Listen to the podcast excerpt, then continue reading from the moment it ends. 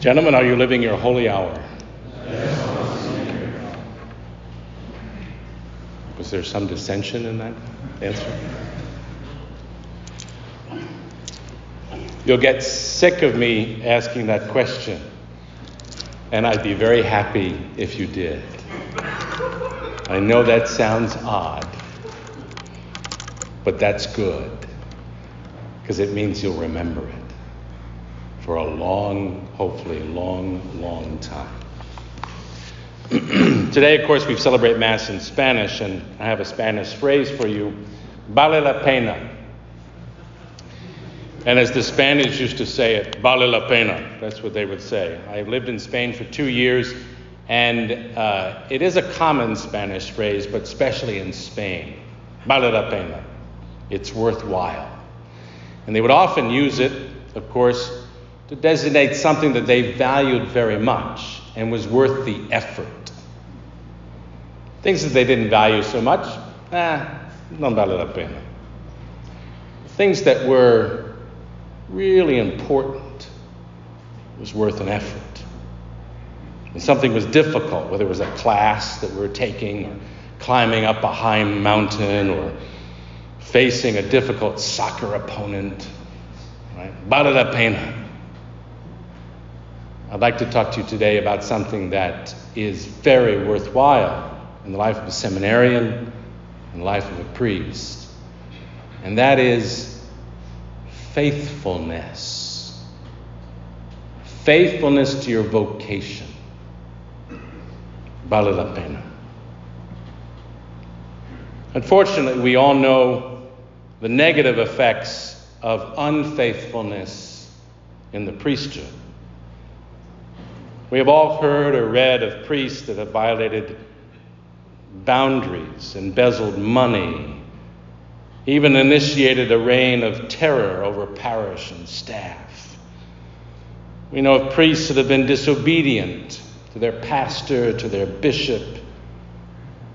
They live a life sometimes of luxurious bachelorhood where they preach heterodox positions from the pulpit.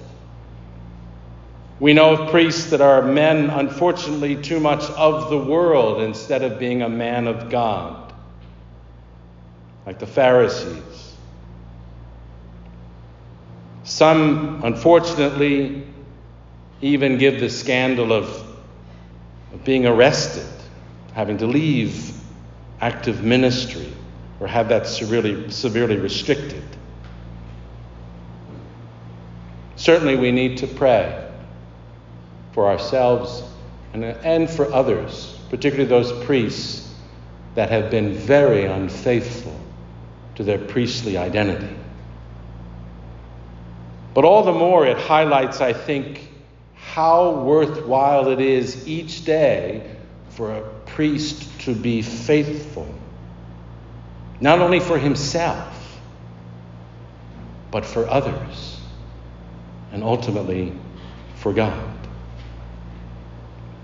The first step in being faithful as a priest is to be faithful to our fundamental vocation to holiness. Often, when there is signs of unfaithfulness in the life of a priest, it's because this more fundamental vocation to sanctity has been compromised. The universal call to holiness, vale la pena. It's worthwhile. And it is a revealed truth that you and I are called to be saints. It's part of the deposit of the faith. The Second Vatican Council puts it this way, this way. Therefore, in the church, everyone, whether belonging to the hierarchy or being cared for by it, is called to holiness, according to the saying of the apostle, For this is the will of God your sanctification. You can find your call to holiness within revealed truth.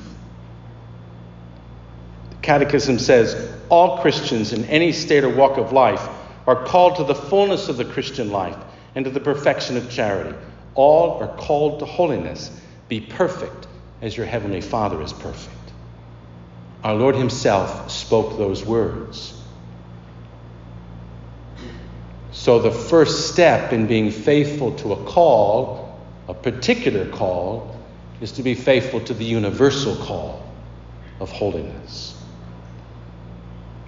But the call to the priesthood is a particular, a call within a call, a vocation within that wider vocation of holiness. But it's not something that you find in revealed truths. You know, like St. Paul's letter to the Colossians doesn't say that Mitch is called to the priesthood. At least I don't think so, Mitch. No, not what I've seen. I haven't seen that yet. Uh, maybe the translation's off, but. For the particular call, while not being part of certainly revealed truth, it is something that God does grant to us. It's the gift of a calling in the form of an interior light that He gives our intellect, help us to see the way for you to be a saint is to be a priest. It's discerned by an individual with the gift of His grace and with the help of others. In the case of a vocation to the priesthood, God speaks especially through the discernment of His church. Discerning the call to holiness is easy. It's right there, it's in revealed truth. We don't need anything more than that, really, to know we're called to be saints. But whether you're called to be a priest involves a discernment not only of yourself, but also of the church. And again, while not part of the deposit of the faith, we have to come to the moral certitude that we are called to be a priest, and that ultimately comes to us ultimately comes to us on the day of ordination. When the bishop says, I call you or these to the order of diaconate, to the order of priesthood. Again, while the particular vocation to the priesthood is not the lumen fidei, because it's not a truth publicly revealed or part of the deposit of faith, God's enlightening of the intellect of an individual, of strengthening that individual's will regarding that particular vocation, provides the convic- conviction of faith concerning a truth and a great gift of God.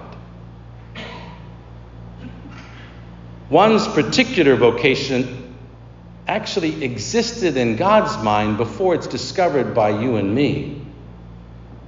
It's a gift bestowed upon us from eternity.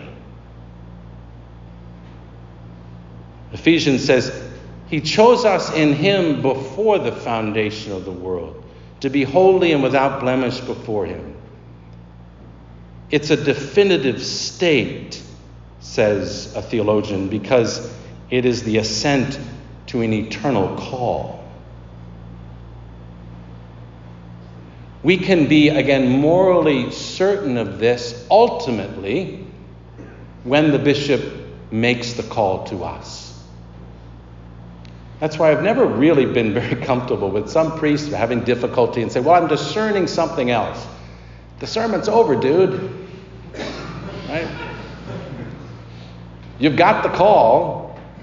But the question is will you follow through?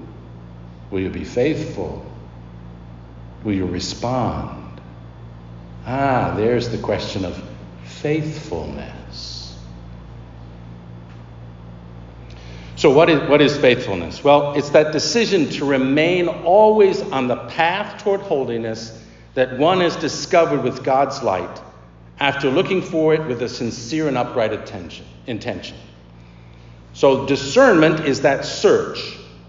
And you do so with sincerity and with an upright intention. Once discovered, the decision to remain on that path, the decision to follow that discovery, is what faithfulness is.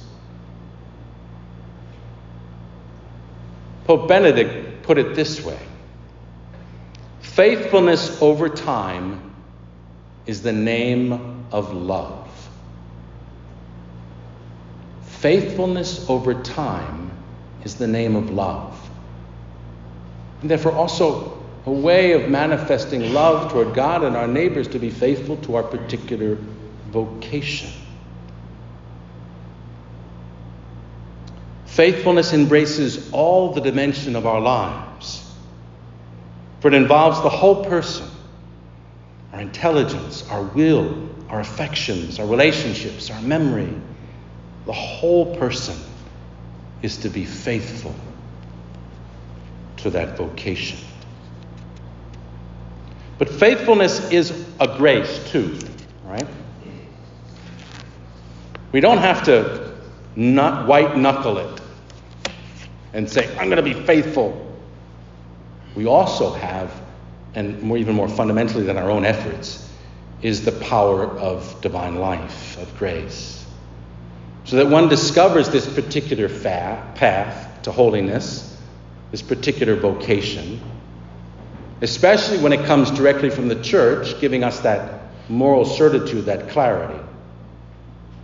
One can then be assured that God will grant the assistance needed.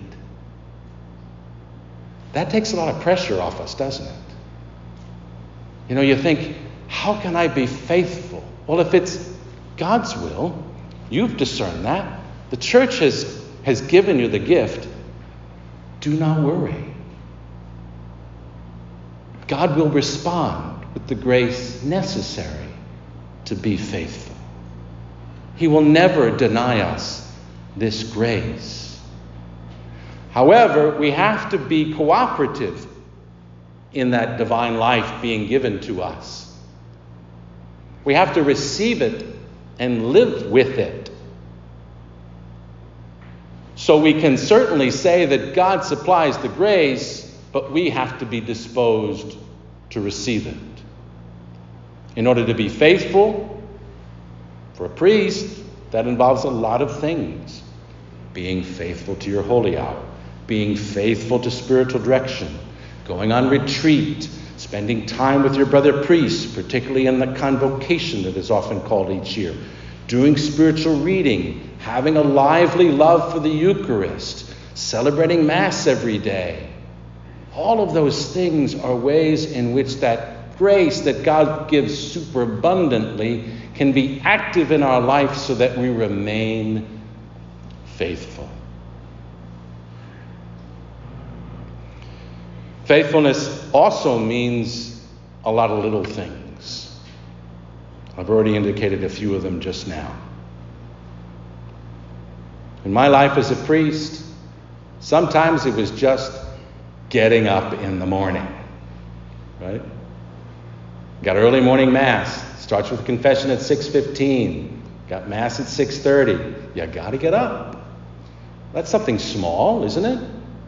But that's part of our faithfulness. Perseverance in little things for love's sake is actually heroism. It's heroic in little things. You see that well, I'm sure, as a seminarian. Small tasks of a seminarian are the content of a lot of your day and mine too. It's usually not made up of big tasks, big things, big decisions. It can be, but most of our day is the little things. How to remain faithful? Start with those little things. A priest has to do wedding paperwork. Oh, that can be a pain sometimes. Right? We have to be patient with a parishioner who's complaining. We got to get that bulletin announcement in on time. Return that phone call or that email. Review the quarterly financial report. See every parishioner who's in the hospital that day. Meet with the youth director to organize the retreat that's coming up etc., etc., etc. In these little moments, it's not often that people are going to be affirming you, congratulating you. Thanks so much for returning my phone call. They'll expect that, as you should. And so sometimes these little things are things that don't cause others to be excited about us, about me. Yet it's precisely there where we need to be faithful in those little things so that we can be faithful in our vocation. Now, in the life of a priest, it seems to me that there are a number of things that are temptations against faithfulness that we have to be aware of, certainly, and be on guard against. The first and fundamental thing is pride. I already kind of mentioned this fact. You know, it's, it's the white knuckling kind of I'm going to be faithful and I'm going to do this. I can persevere on my own. I don't need ongoing formation. I don't need a spiritual director. I don't need my yearly retreat. I can do without humility. Well, doing all of that just means that faithfulness is going to be worn down, weakened, become very fragile, and ultimately result in some unfaithfulness. It's often the case for people in general, it seems to me, that are struggling with this that it's their egoism that's been getting in the way. They're thinking of themselves too much. Because of that, a priest can often then lose his even desire to be faithful. Because life is all about himself and not about his service to others. A way to get out of this is, of course, to put our efforts into serving others and forgetting ourselves, truly being a gift to others. That way, humility grows and pride withers. In this way, we can be more faithful. Another temptation is sloth, laziness, just, or just no longer struggling about those little things that I mentioned. When we stop struggling against those little, completing those little tasks, sometimes even stop struggling against little defects in ourself and our personality, or even little venial sins, it can then become very easy to start looking for compensations. Right? Often that sloth can lead to an act of unfaithfulness or a life of unfaithfulness. There's no better time when we feel as though we can no longer struggle than to turn to God for grace, being assured that it is there. It's superabundant. At times, too, we need a wake up call from a brother priest or a spiritual director, or at times, even one of our parishioners or staff. And that can help us overcome our laziness, our sloth. Another temptation is, is FOMO, you know FOMO, right? Fear of missing out. That can interfere with our faithfulness too because we figured, well, maybe I should go do something else, or maybe I should. And then our life becomes like our iPhone with lots of apps on it. We're always pressing all these other. Do- Wanting to do many things, do a plethora of stuff, have all these experiences, can keep us from being faithful to that one commitment that we have and staying faithful to it. Another thing that I think can interfere in the life of a priest with faithfulness is, is disobedience. God rewards those with perseverance and faithfulness when we obey, starting with His will and then also the will of others our bishop, our parishioners, people that have authority over us, but also people that we serve. It's a certain obedience to the call of priestly ministry that is asked of our, from our people and asked of us. Right? Obeying that call is a great way to be faithful to who we are as priests. Finally, uh, a, a, final one that I, I thought of too that can interfere with our faithfulness is just discouragement. You know, we, it happens. We all get discouraged sometime or another. It can be internal when we get discouraged by our own sins and miseries, Or it can be external, when we see something going on outside of us, some sort of scandalous behavior, especially from other priests, and, and we get a little discouraged, or things that are happening in the world and in the church that we don't quite agree with or having difficulties with, it can lead to some discouragement. That's true. But the constant evidence, for instance, that the church is made up of weak, flawed men and women shouldn't diminish our love for the church and for our vocation. It can actually become a catalyst for encouraging us to be faithful. Because that's it's precisely in the dark moments where the light shines. It's precisely in those moments where things are discouraging and difficult where the faithful commitment of a priest makes a real difference in people's lives. So, how do we be faithful? Number one, you already know what it is, right? Gentlemen, are you living your holy hour? Right? I don't want to sound overly dogmatic, right? And I'm not a prophet. But let me just propose something to you. If you're faithful to your holy hour every day, you will be faithful as a priest. No one can do it for you.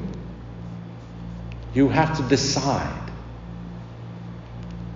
You can have the exterior image of being a wonderful holy priest, but you still have to make that decision every day. I'm going to pray. I'm going to pray. Another thing that can help us be faithful as priests is to have moments in which you really get, a, get your, in a certain sense, your identity as a priest ignited, all right? Not to forget who you are. Because at times when discouragements come or we notice our own weaknesses or there's some difficulty, we have to turn somewhere and somehow to kind of reignite our zeal, our enthusiasm. You may have noticed that some of the newly ordained have come back to the, to the Mount. That's one way to kind of reignite your zeal, right? Using your leisure day well, spending some time in, in prayer, making sure that you spend time with brother priests. That can ignite your zeal, your faithfulness, your, your priestly identity in a certain sense, lighting a fire underneath it getting that idealism and enthusiasm back.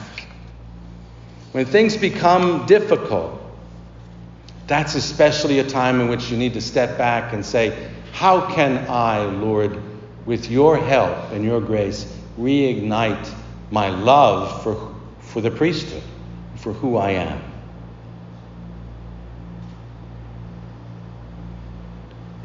Also, another thing to realize, think to remain faithful is when there's a failing that happens, maybe to a small degree or possibly to a great degree in your life, it's not the end.